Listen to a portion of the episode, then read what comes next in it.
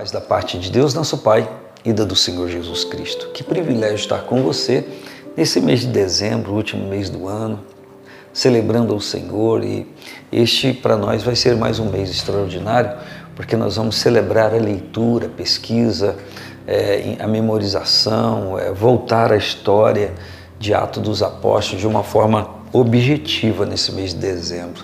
E com certeza será um grande prazer quem escreve o livro de Atos dos Apóstolos, contando o que aconteceu nos momentos finais de Jesus aqui na terra e como ele, enviando o seu Espírito, agiu na vida da igreja, na vida dos apóstolos, na vida dos seus discípulos, enfim.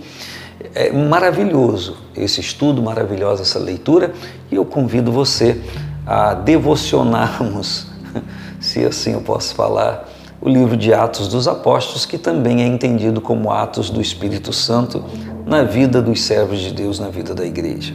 Capítulo 1, versículo 1 diz assim: Fiz o primeiro tratado ao Teófilo acerca de tudo que Jesus começou, não só a fazer, mas a ensinar, até o dia em que foi recebido em cima, depois de ter dado mandamentos pelo Espírito Santo aos apóstolos que escolhera aos quais também, depois de ter padecido, se apresentou vivo com muitas e infalíveis provas, sendo visto por eles por espaço de 40 dias e falando do que respeita ao reino de Deus. Essa essa síntese, esse início, essa introdução é uma síntese, conta de uma forma é, panorâmica a, a gloriosa unção e ministério do Senhor Jesus na terra. Eu digo presencialmente. E o Lucas, se reportando a Teófilo, ele diz: Fiz o primeiro tratado, que é o Evangelho de Jesus, segundo escreveu Lucas, acerca de tudo que Jesus começou não só a fazer, mas a ensinar.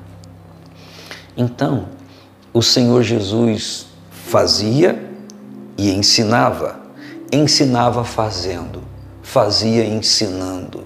E um dos momentos memoráveis, já próximo à sua morte, é, foi quando ele se cinge de uma toalha e lava os pés aos seus discípulos. E ele disse: Eu, sendo mestre e senhor, fiz isso para com vocês e eu estou ensinando vocês a fazer um para com o outro.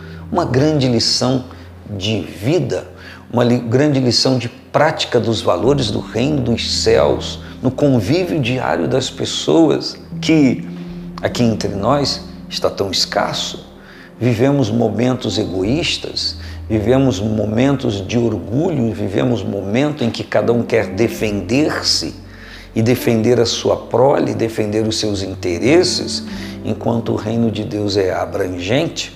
E a palavra então que Lucas se reporta fala é, de uma forma muito objetiva, não ao Teófilo, mas à igreja, é que Jesus ele está fazendo um tratado acerca de tudo que Jesus começou, não só a fazer, mas a ensinar. E ele está contando aqueles primeiros escritos, como eu já disse, no Evangelho que leva o seu nome. E muito interessante, muito importante. E aí eu pergunto a você: será que tudo que fazemos é ensinável? Nós vivemos num momento em que as pessoas fazem atrocidades e ensinam a fazer, e tem gente que quer aprender. Nós vivemos um momento tão caótico dos valores, dos princípios, que há discípulo para tudo. Gente sendo guru de outros, ensinando atrocidades gente ensinando a se distanciar de Deus, ensinando outros a se distanciar de Deus. Não é raro encontrar pessoas que, às vezes desmotivadas, entristecidas por alguma coisa, vá se aconselhar com outra e, ao invés de receber uma palavra de estímulos, de reaproximação da igreja, do Senhor, buscar as coisas de Deus, buscar a igreja, é, é, é, ouvem exatamente o contrário. Fazem daquela pessoa a sua oficina de tratamento daquilo que ela quer conduzir as pessoas. Não sei se você está compreendendo o que estou dizendo, mas nós vivemos dias em que existem mestres e discípulos para tudo e em tudo. E as atrocidades estão acontecendo, a, as gerações estão se degenerando e a consistência de equilíbrio que sempre foi tão respeitada e considerada está se desintegrando. E eu pergunto, já que Jesus começou não só a fazer, mas a ensinar, aquilo que você faz é ensinável a outras pessoas? O que você faz que traz para você a consistência de vida de quem você é, é ensinável a outras pessoas? Só que os parâmetros disso também estão deturpados. Eu poderia perguntar: você gostaria que os seus filhos tivessem a mesma sorte que você, seguissem os seus passos?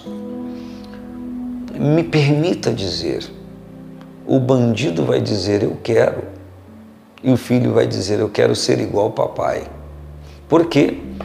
Porque os valores se desintegraram. Eu pedi permissão para dizer o que disse que não é tão simples de dizer e pode agravar alguém. Aí eu gostaria de ser igual ao meu pai, viver dopado, viver bêbado. Existem muitas pessoas ensinando tantas coisas e existem tantas coisas querendo tantas pessoas querendo aprender essas coisas. É só você ir ao YouTube aos youtubers desta época, que muitos deles se desconfiguram como pessoa até e têm tantos seguidores. Enfim, o que dizer desse mundo? Mas Jesus começou não só a fazer, como a ensinar.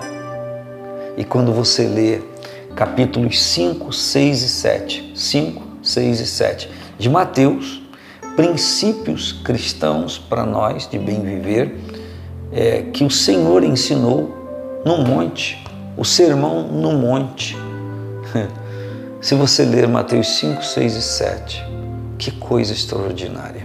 Claro, ler todo o livro de Mateus, Marcos, Lucas e João, harmonizar o Evangelho e aquilo que Jesus trouxe, a Bíblia Sagrada, claro, mas em capítulo 5, 6 e 7 de Mateus você encontra condensado as leis de Cristo do seu reino, coisa extraordinária para a nossa vida. E a Bíblia diz que ele fez isso até o dia. Jesus fez isso até o dia em que foi recebido em cima, depois de ter dado mandamentos pelo Espírito Santo aos apóstolos que escolhera. Isso é um outro assunto para um outro dia aos apóstolos que escolhera. Jesus fala das suas escolhas aos apóstolos, aos seus discípulos, aos doze, e tem muita gente que confunde que ele escolheu as pessoas que iriam seguir, que iriam servir-lhe. Sim, ele escolheu os discípulos, escolheu os apóstolos, sim, isso. Mas ele não disse quem poderia se chegar a ele, não disse quem não poderia se chegar a ele. Ao contrário, ao contrário, a rede é lançada para pescar a todos e tem, durante esse tempo, pescado muitas pessoas com a vida desintegrada, com a vida arruinada e tem ministrado solução. Eu digo a você que aquilo que Jesus fez e ensinou é remédio para mim, é remédio para você. Jesus, sim, pode desintoxicar-nos de todo o efeito que esse mundo e que esse momento tem trazido a cada um de nós. Um grande abraço, paz do Senhor Jesus.